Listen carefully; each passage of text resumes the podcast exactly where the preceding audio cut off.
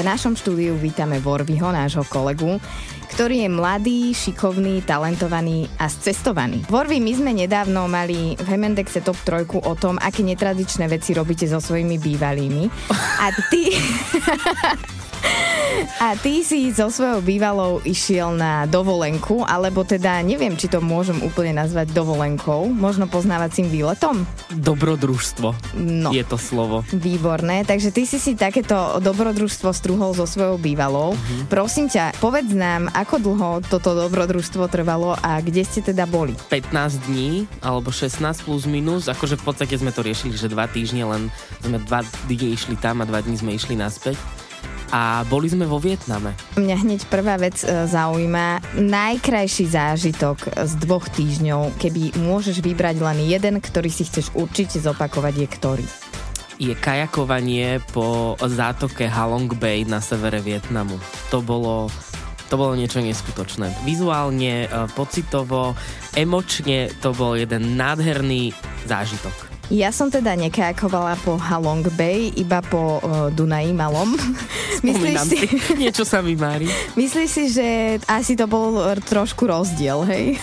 Ako kajakovať teda na Slovensku niekde? N- neviem, či si dostala nejaké inštrukcie, keď si išla kajakovať na Slovensku. Také chabe. No, tak mi žiadne. Mne podali do ruky pádlo a tu mi ukázali taký kajak, že a vlastne mi ani nepovedali, že ako si sa ani nič, iba že here you are. Akože nech sa páči, chod si užiť zážitok s tým padlom v ruke a s vestou, aby som sa neutopil. Takže trošku mi chýbala tá inštrukcia a zrazu, jak som si do toho sadol a zistil som, že tam nemám žiadnu stabilitu, že akýkoľvek môj pohyb e, nás môže prekotiť a ja som sa pri tom chcel točiť a fotiť a vlastne to nebolo úplne možné. Ešte som sedel vzadu, že predo mnou sedela moja spolucestovateľka, takže som vedel, že nebudem mať absolútne žiadne zábery od nej, lebo keby sa ona mala otočiť a niečo mi odfotiť a nakamerovať, tak by sme to nedali. O to viac som si užil to, čo vidím pred sebou. A bola to tichá voda, taká pokojná. Bola to tichá voda, áno. Aj vieš dĺžku, že ako... Vôbec. To neviem, neviem dĺžku. A ako dlho ste tam boli na tom kajaku? Pol hodinu sme sa kajakovali. Tak to je príjemné. A boli ste sami dvaja v tom kajaku?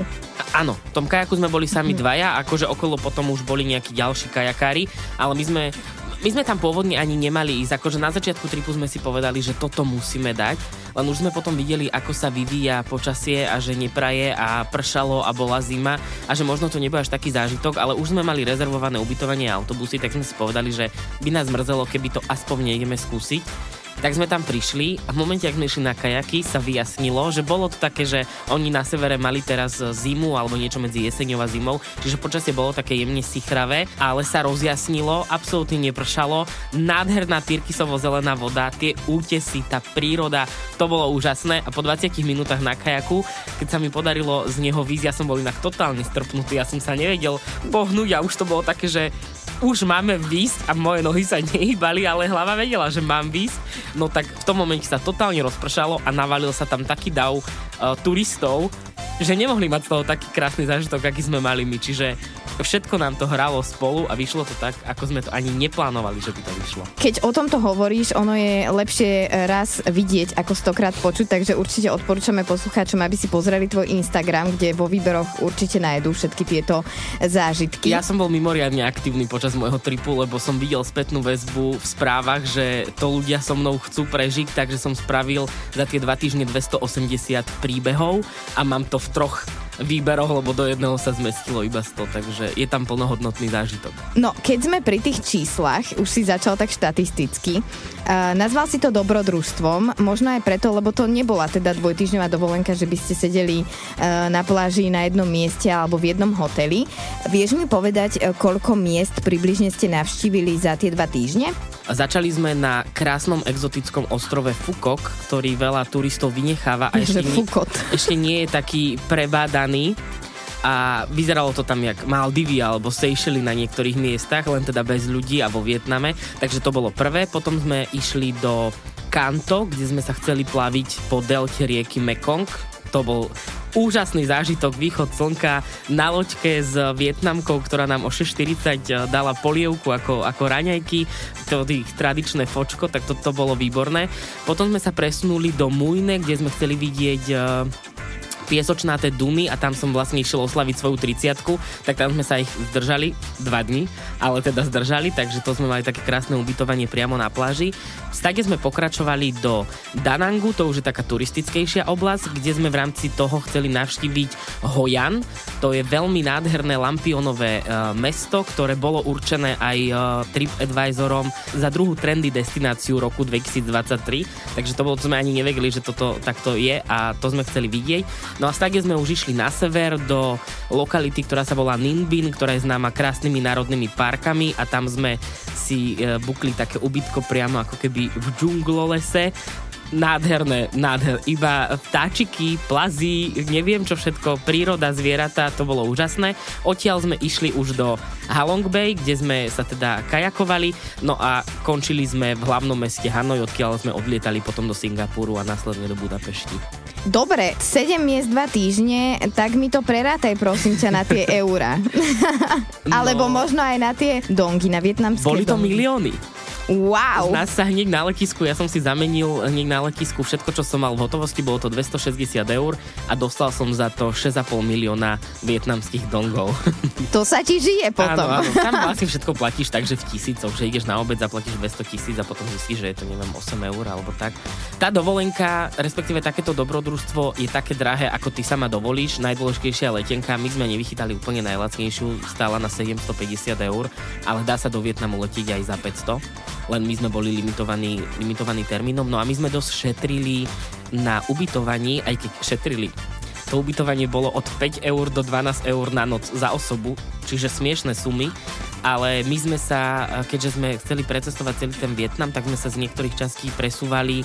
Ten Vietnam má 1600 km, čiže to je šialená vzdialenosť, tak sme využívali spacie vlaky a spacie autobusy a tam sme ako keby, no ani to nebolo, že šetrili, lebo ten vlak alebo autobus stal od 10 do 20 eur, ale to nám vlastne do, dokončilo ten rozpočet a doplnilo tie ubytovania, že niekde sme stravili jednu noc, niekde dve noci, potom spací vlak, spací autobus, zase noc, spací vlak a takto sme si to vyskladali. A teda už je to na tebe, že koľko si ty ochotná investovať do toho ubytovania. My sme vedeli, kde sa potrebujeme iba vyspať, že potrebujeme iba postel a tak to tam aj vyzeralo za 6 eur na noc na osobu.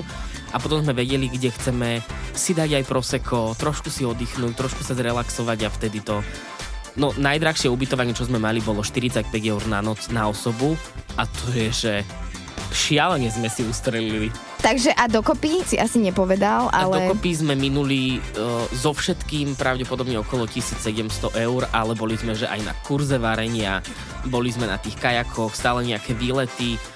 V ničom sme sa neobmedzovali, aj keď to jedlo tam stálo, že to fočko od 70 centov do 2,50 za porciu, takže aj na tom sa dá dosť šetriť. Už tie rezortnejšie časti sú prispôsobené e, tým, že sú tam turisti, ale veľmi veľa sme jedli a pohybovali sa po lokálnych miestach, ktoré boli naozaj, že za pár centov. Načrtol si tu dve veci, keďže si vravel, že ste ušetrili v zmysle toho, že ste veľa času trávili aj cestovaním po tom Vietname v tých vlakoch a autobusoch. Ako ste dodržiavali také tie základné hygienické potreby? Či ste ich dodržiavali, alebo to bolo teda iba o dezodorante. No, nebolo to ani o tom dezodorante, keďže wow. sme išli iba s jedným ruksakom a mohli sme mať do 100 ml tekutiny. Mm. Takže my sme nemali žiadnu batožinu. To sme vedeli, že to bude dobrodružstvo, ale mali sme tu. Vlhčené vreckovky. Áno, áno, to, týmto sme to riešili, tak ale akože asi som si možno aj že dva dní neumýval zuby a tak. Už sme cítili, kedy sme, že smradlaví a lepka. Už ste sa sme, cítili. Áno, ste sa cítili. vtedy sme minimalizovali akýkoľvek kontakt s kýmkoľvek, ale tam tá hygiena je trošku posunutá. Všade to smrdí, všade sú odpadky, všade sú potkany a ako keby na jednom mieste, kde sa varí, tam sa aj umýva, tam sa aj spí, tam sa aj býva, čiže aj keby ten priestor je, je taký, že nemôžeš byť upetá a musíš sa akože odosobniť a povedať si, že keď to takto oni zvládajú, tak pravdepodobne si schopná to zvládnuť aj ty a piješ stále iba akože balenú vodu, umývaš si zuby balenou vodou. Nebolo to také katastrofálne, nám robilo problém len to, že sme mali jeden ruksak. A čím sme išli vyššie, tým tam bolo viac vlhko a už som nemal toľko oblečenia, aby som bol schopný to nejak striedať alebo si oprať. Ešte keď sme boli dole na juhu, tak som si prepral, lebo som videl, že za ten deň, respektíve za pár hodín na slnku sa to vyschne potom už nebolo, že kde schnúť, takže už sme smrdeli, aj keď sme sa že ráno zobudili a prvých 15 minút sme sa prechádzali, tak už to bolo také, že sme jemne zatuchnutí ale ide to bokom. Vedeli sme, do čoho ideme, vedeli sme, že tak bude, takže vôbec to neboli také opušťačky, že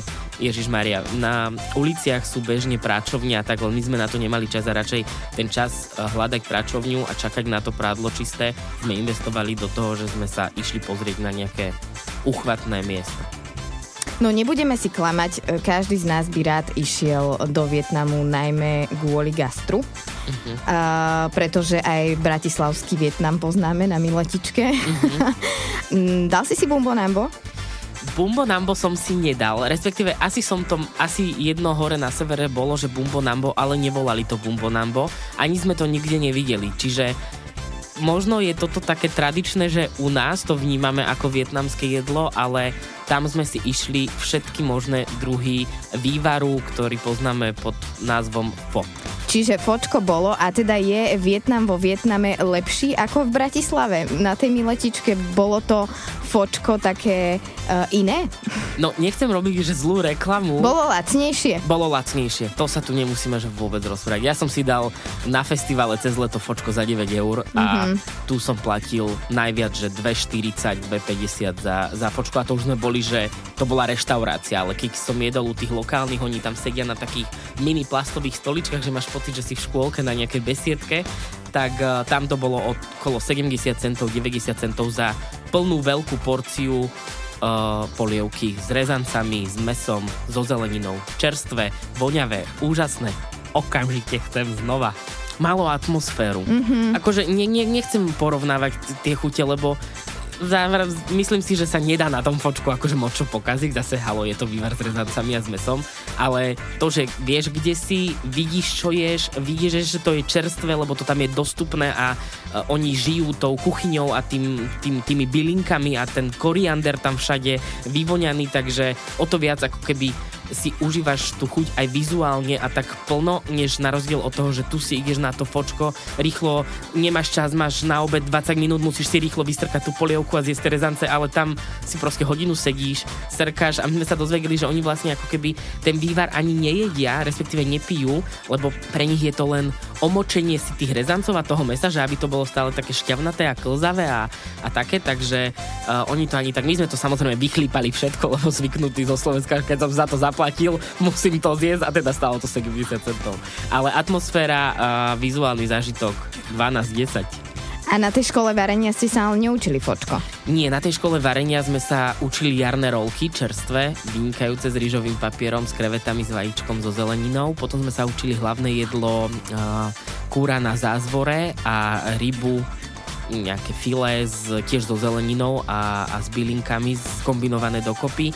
No a ešte sme, to nebolo moc učenie, ale to nám tam do toho dali, že sme mali krevety v panko struhanke, ale akože vylúpneš si krevetu, obalíš ju v struhanke a vysmažíš, to zase nebolo úplne učenie, ale tie predchádzajúce jedlá to boli. Bol to zážitok, on nám to všetko vysvetloval, len my už sme nemali moc času, už všetko sme akože museli trošku obrezať, keď to mám takto povedať. A vlastne tam tie kurzy varenia fungujú tak, že prídeš ráno a s tým šéf kuchárom ideš na trh kde máš zážitok už aj z toho nákupu a že všetko to čerstvé, aj tie krevety, aj všetko si nakúpíš a on ti počas toho rozpráva a robí ti okolo toho zážitok, lenže my sme prišli o tretej a museli sme ich akože dodatočne prosiť, že prosíme spravte nám súkromnú školu varenia, máme 3 hodiny.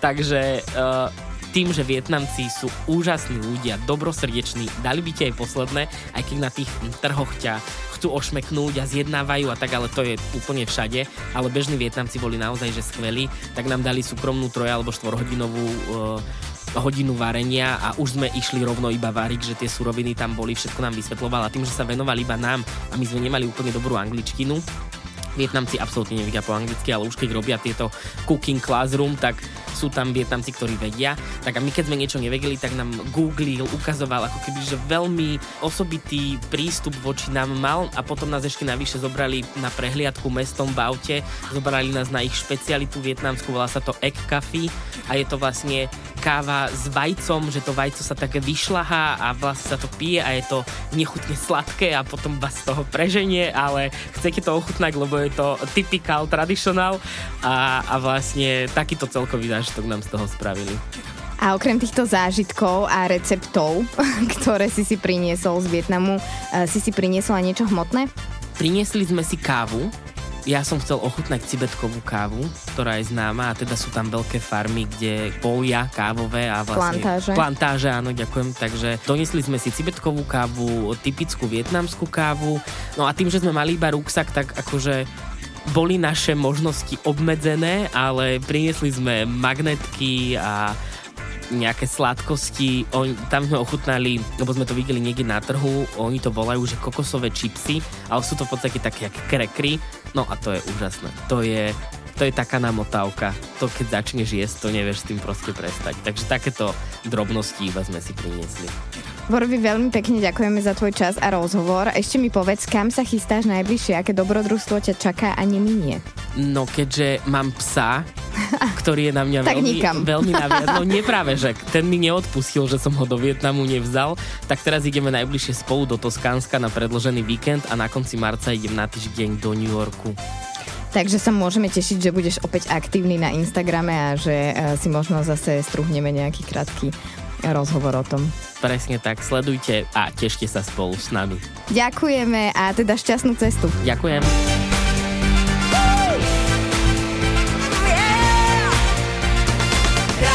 Show. soul.